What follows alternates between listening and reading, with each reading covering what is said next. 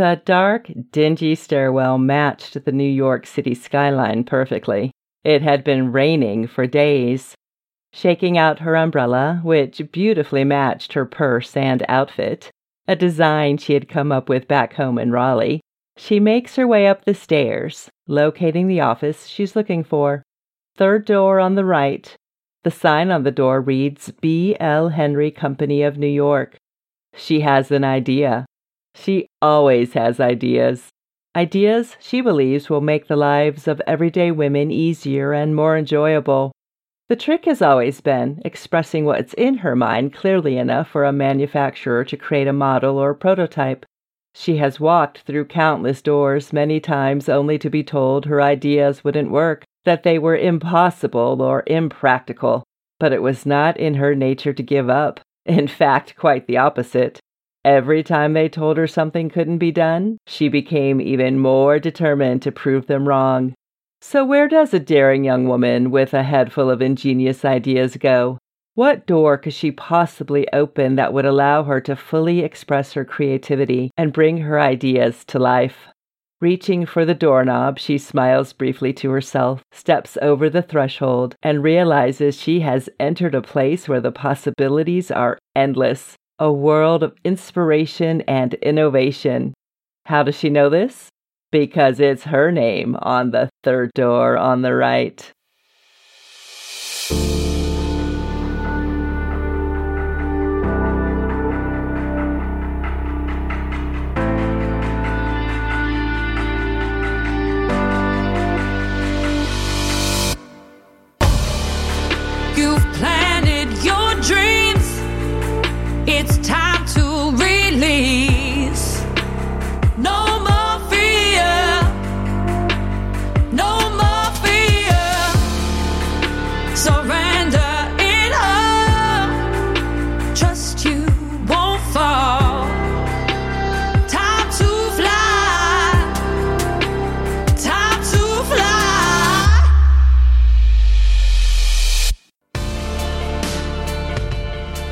Welcome to the Aquitaine Project, a podcast all about learning from yesterday how we can shine today and create a brighter tomorrow. I'm Marlo Mead, your host, guide, and fellow traveler, on a journey where together we'll draw upon the lessons, wisdom, and experiences of women past and present, women I like to call my Brightlighters. Each episode, I'll bring to light their stories, voices, and legacies, inspiring each of us to become brightlighters in our own right. For me, these women transcend time, teaching us lessons we can use in our own lives each and every day. Shining their light from different centuries, cultures, and corners of the earth, they light the way, making it possible for us to create our own light and shine it forward. So, if you're ready to step into the light of some pretty cool women and learn a little, grow a little, laugh a little, and shine a lot, stick around. Free your soul. The creative process is one of the most complex and beautiful parts of being human. It's messy, frustrating, and enjoyable, and shows up differently for everyone. For some, creativity is expressed through singing, dancing, writing, or painting. For others, creativity is grounded in math and science, where numbers and data tell the story. And then there are the idea people. You know, the people who continuously come up with ingenious ideas the inventors, rebels, and mutineers who see the world a little differently than others, the ones who say, I have a new idea for that, or who always see ways to improve something and make it better. Let's face it, without creativity and the inspired people who can take an idea, a thought, a theory, and turn it into reality, there would be no progress in the world. I believe we all have a creative spark, and how we choose to express our creativity is as unique as we are. Referred to by some as Lady Edison, this episode's Brightlighter was a natural born problem solver with a creative mind and an indomitable spirit. Her story shows us the impact creativity and innovation can have on the world. Beulah Louise Henry was the most prolific female inventor of the first half of the 20th century. At the age of six, Beulah's little mind was already thinking of ways to make things better or to create new machines that would make people's lives easier. While she enjoyed painting and music as a child, her favorite hobby was to point out things that she saw wrong and describe changes or innovations that could be made to improve them. One of her first ideas was a mechanical hat tipper that would tip a man's hat automatically when he greeted someone. By the age of nine, she was drawing sketches of her ideas and had created her first prototype, a belt with a paper holder attached after she had seen a man struggling to read the newspaper and carry his groceries at the same time. Like many of her later inventions, Beulah's work was the product of careful observation and problem solving. She was born in Raleigh, North Carolina in 1887. Her father was a doctor and her mother a homemaker. While she did attend college briefly, she had no formal mechanical engineering training. What she did have was a keen sense of awareness and abundant curiosity, which fueled her creative inspiration and innovation, which, by the way, are two different things. More about that a little later. When Beulah got a new idea, her creative mind developed a complete picture of the finished product. She could see the whole process laid out before her. But Describing her ideas clearly enough for a model maker to reproduce her ideas and create prototypes was a more difficult challenge. But she persevered, and in 1912, Beulah received her first patent for a vacuum sealed ice cream freezer, a device that makes ice cream using ice, salt, milk, and sugar without all the cranking that was required in earlier manual ice cream makers. So, if you love ice cream, you can thank Beulah Louise for making the process easier and smoother. And you all know I love good butter pecan ice cream. The following year, she earned two more patents one for a handbag, another for an umbrella, both with interchangeable detachable cloth covers in a variety of colors. The ultimate accessory, ladies. Who doesn't need an umbrella to match their every outfit? I love this idea. This brolly, as umbrellas were called back in the day, was all the rage for many years. And I happen to know for a fact there is a modern day company that makes covers for purses, allowing you to change the look and color anytime you want. Beulah was surely ahead of her time. The success of her umbrella idea prompted her to move to New York City, the mecca of manufacturing during the early part of the 20th century. Over the next several decades, Beulah continued devising all types of products and acquired several more patents, including a hair curler, a football inflator, a sponge that held soap in the middle, and the equipment that manufactured the sponges. She created the first double chain stitch bobbinless sewing machine that revolutionized the sewing industry. She also invented more than a dozen typewriter components, including an accessory known as a protograph, which was an attachment that allowed a typewriter to produce an original plus four duplicate copies without the use of carbon paper. Some of you probably have no idea what carbon paper is. In 1940, she claimed to have designed a silent typewriter, relatively quiet, that is, Inspired by her visit to an office where the click, click, click, click of typewriter keys was very distracting. Beulah became very well known in the toy industry also, especially for her mechanically sophisticated dolls, including a spring limbed doll, which was capable of various arm and leg movements. The Miss Illusion doll had eyes that changed colors at the touch of a button.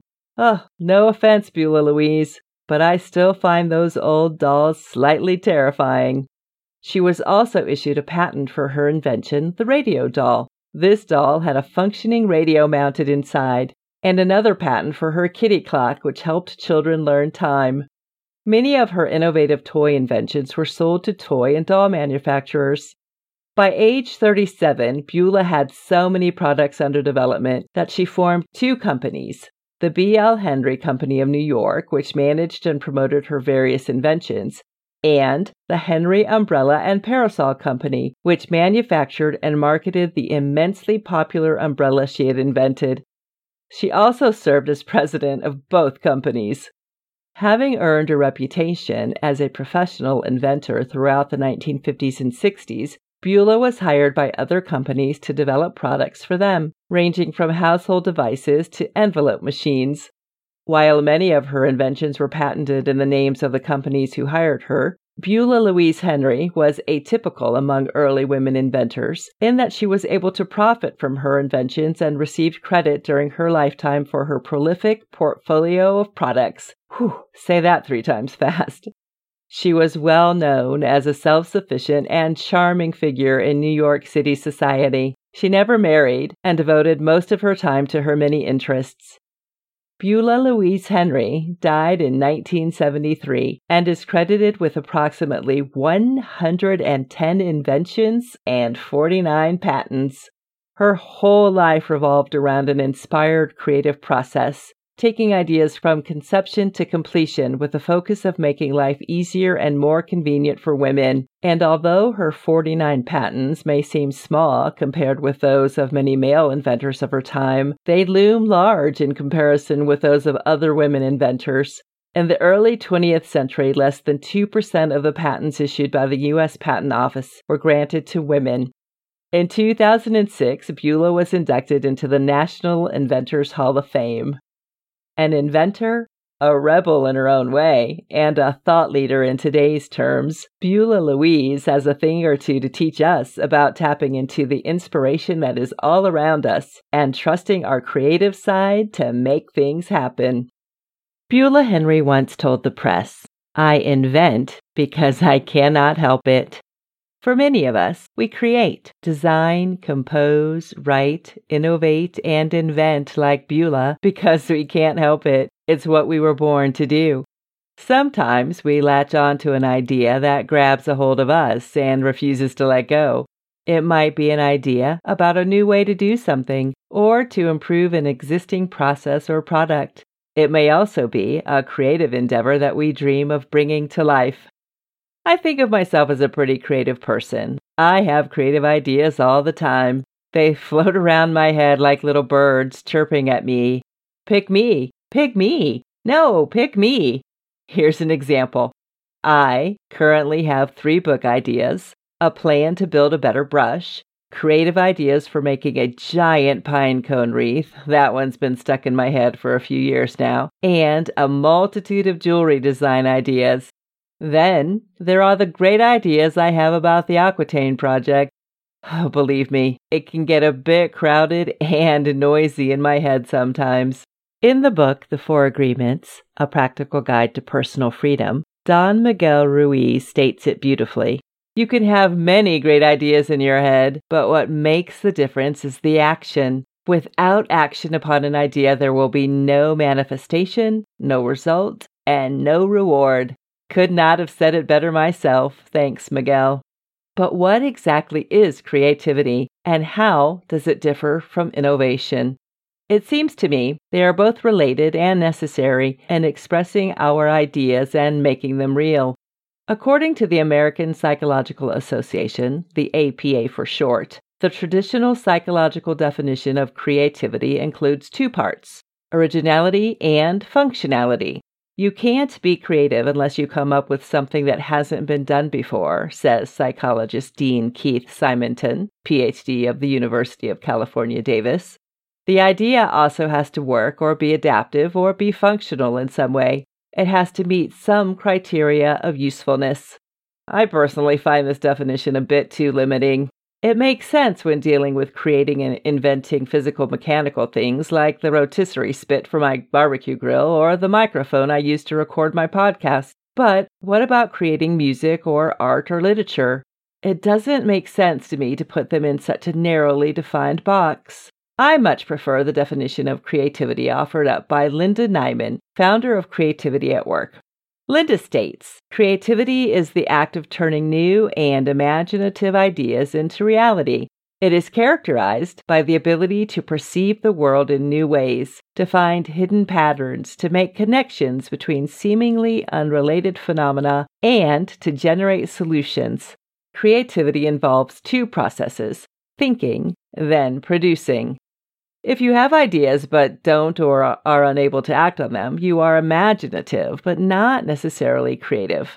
I suppose many of us are both imaginative and creative. Some ideas stay just that ideas roaming around our brains, while other ideas we bring to life by taking active steps to turn them into reality. So, what then is innovation? Referring back to the APA, innovation is defined as the successful implementation of a creative idea. Some suggest that although creativity needs to be truly novel, innovation can be the adaptation of ideas in the current environment. I can agree with that. Now, my new friend Linda would say innovation is the implementation of a new or significantly improved product, service, or process that creates value for business, government, or society. Linda goes on to say that some people say creativity has nothing to do with innovation, that innovation is a discipline, implying that creativity is not. Well, I disagree. Creativity is also a discipline and is a crucial part of the innovation equation. There is no innovation without creativity. I'm going to repeat that. There is no innovation without creativity. The key metric in both creativity and innovation is value creation. No, I don't know Linda personally, but I like her take on the subject. And yes, I'll include a link to her site on the Aquitaine Project website. Wow, that was a lot of information to try to remember. Let's see if I can summarize and simplify. Creativity is about coming up with the big idea, what could be, while innovation is improving upon something that already exists. The key that brings both creative ideas and innovative ideas to life is execution. Execution is what converts ideas into an invention, a product, a song, a painting, a book, a podcast. It's what separates the dreamers from the doers. And boy, was Beulah Louise Henry a doer. Her ingenious mind fully embraced what I call the ICI plus E process inspiration, creation, innovation, plus execution. See how creative I am? I just made that up. The process works like this Beulah noticed all umbrellas were black. This inspired her to come up with an idea to create colorful detachable covers for ladies' umbrellas that would match their outfits. Now, she did not invent the umbrella. She came up with an innovative idea to make umbrellas more fashionable.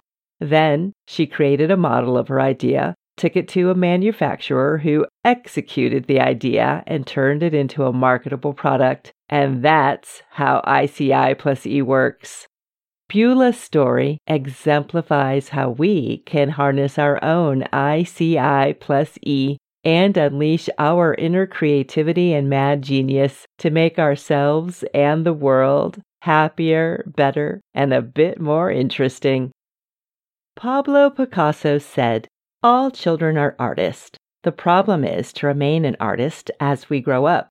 Think about when you were a kid. You were naturally curious, imaginative, and creative.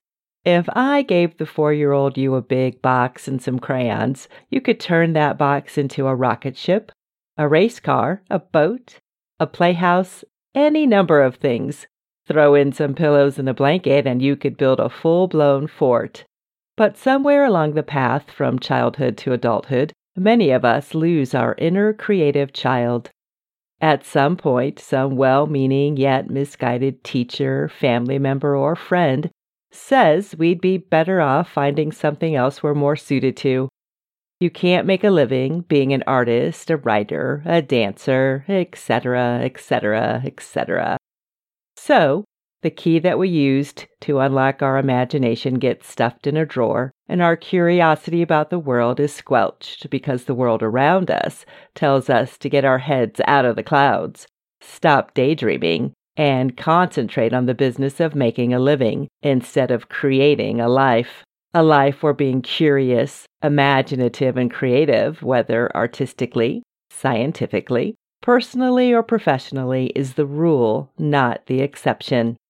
In a 2007 TED Talk given by Sir Ken Robinson, titled Do Schools Kill Creativity? Robinson surmises that it is the education system in its rigidly structured hierarchy of educational subjects which almost universally places the arts at the bottom and ruthlessly squanders the natural creativity and talents of kids. According to Robinson, creativity is just as important as literacy and should be treated with the same status. I wholeheartedly agree. Supporting our kids in their creative endeavors should be just as important as supporting every other aspect of their growth and development. Our creativity is a natural expression of who we are. It helps us see life in a new way, in a new light, to perceive a new dimension, a deeper way of encountering what we know. This is why, as I said earlier, I believe we each have the gift of creativity, a creative spark, if you will. The goal is to accept and nurture our creative gifts and fan the spark into a flame to see what wonderful things we can create.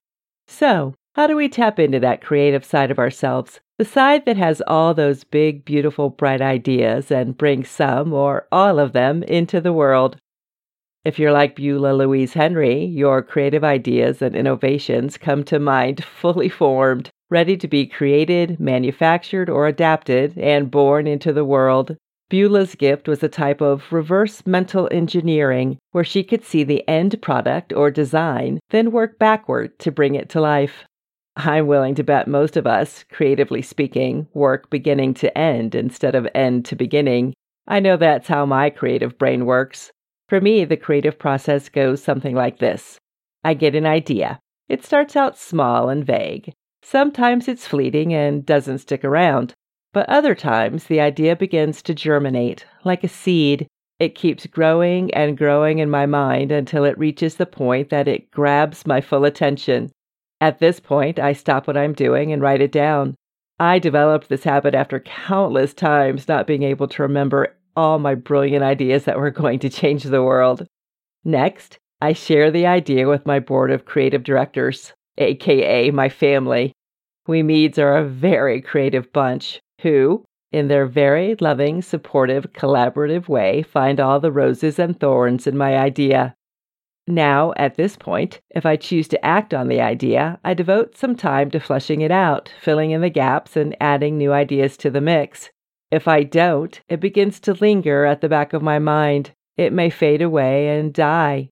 Or, gradually, it tries to push its way forward, yelling louder and louder, Hey, remember me? This is exactly what happened with my idea of creating the Aquitaine Project. I had the idea, I didn't act on it, and almost 15 years went by, but the idea never left me. It hung on for dear life. I'm not sure how much longer it would have hung around, but I am reminded every day how important it is to take action on an idea and not store it away in a safe deposit box at the end of a long to do list because if and when it's revisited, chances are it might be gone. My point is, creativity is and should be something we work to develop, nurture, and share with the world. Luckily, the Aquitaine project kept yelling and yelling and yelling until I finally took the idea and turned it into reality. Several years ago, my son introduced me to the book Big Magic by Elizabeth Gilbert. In the book, she discusses the attitudes, approaches, and habits we need in order to live our most creative lives. One of my favorite passages from the book goes like this We are inherently creative. Be an artist. Create for the sake of creating, because creative living is where the big magic will always be. So, here are a few ways we can keep our creativity flowing. 1. Don't be afraid to fail. If you don't fail, you don't learn, you don't grow. Being creative means taking risks and expressing yourself authentically. There is no innovation without failure. Trust yourself. This goes for your personal creativity as well as your professional creativity. Now more than ever, creative ideas are needed to solve increasingly complex business problems. Don't let fear stand in the way of making important contributions to your organization. If you have new ideas, share them. If you see ways to improve processes or products, speak up. Being creative and business savvy are not, as Beulah shows us, mutually exclusive. 2. Don't listen to the noise. Well meaning people will tell you to pursue a different career or you're not cut out to be an artist, a dancer, or an engineer. It's your path, it's your creativity. Don't let doubt get in the way. Express your creativity in whatever way feels right to you. As Sylvia Plath stated, the worst enemy to creativity is self doubt. 3. Embracing the spirit of fun, excitement, and childlike wonder is key to finding and nurturing your creative gifts. Make friends with your inner creative child. She knows exactly which drawer the key is in. I know we can all get way too busy in our everyday lives to even think about pursuing our creative ideas and the work it might take to bring them into the world. But imagine just how much more magical your life might be if you allowed yourself to follow your creative spirit. I, for one, believe it's worth the time, energy, and effort. Journalists of the day often referred to Beulah Louise Henry as the Lady Edison, a female version of the famous male inventor, due to her prolific number of inventions. Today, I think we would regard her not as the Lady Edison, but as the true visionary she was. Many of her early inventions are prototypes for tools and innovations that we use today, such as curling irons, soap filled sponges, envelope machines, and more efficient sewing machines. She set out to improve the lives of everyday women, and she certainly did. Beulah was also a pivotal figure and a pioneer in worlds that have been dominated by men for a very long time science, manufacturing, engineering, and business. Her creativity, drive, and resourcefulness, and her business savvy light the way for girls and women of today, the next generation of inventors and innovators. She cleared the path for us to dream outside of society's expectations and inspires us to pursue a life in areas that were thought to be a man's world. And for that, I thank her. So, in honor of this amazingly imaginative and creative Brightlighter, let's challenge ourselves to tap into our creative side, to take risks, to trust ourselves, and share our bright ideas with the world. Why I love this woman. She lived by the motto, there's a better way of doing that, and she usually proved it. Beulah was ambitious and independent, and her creative mind and good business sense proved to the world a woman inventor could be successful in her own right. Her life serves as a reminder that no matter what we want to do in life, when we trust our inner creativity, we can, as Austin Kleon so beautifully states, draw the art we want to see Start the business we want to run, play the music we want to hear, write the book we want to read, build the products we want to use, and do the work we want to see done. For me, Beulah Louise Henry is the mother of invention and the Brightlighter that teaches us how to harness our creativity and bring our own ideas to life.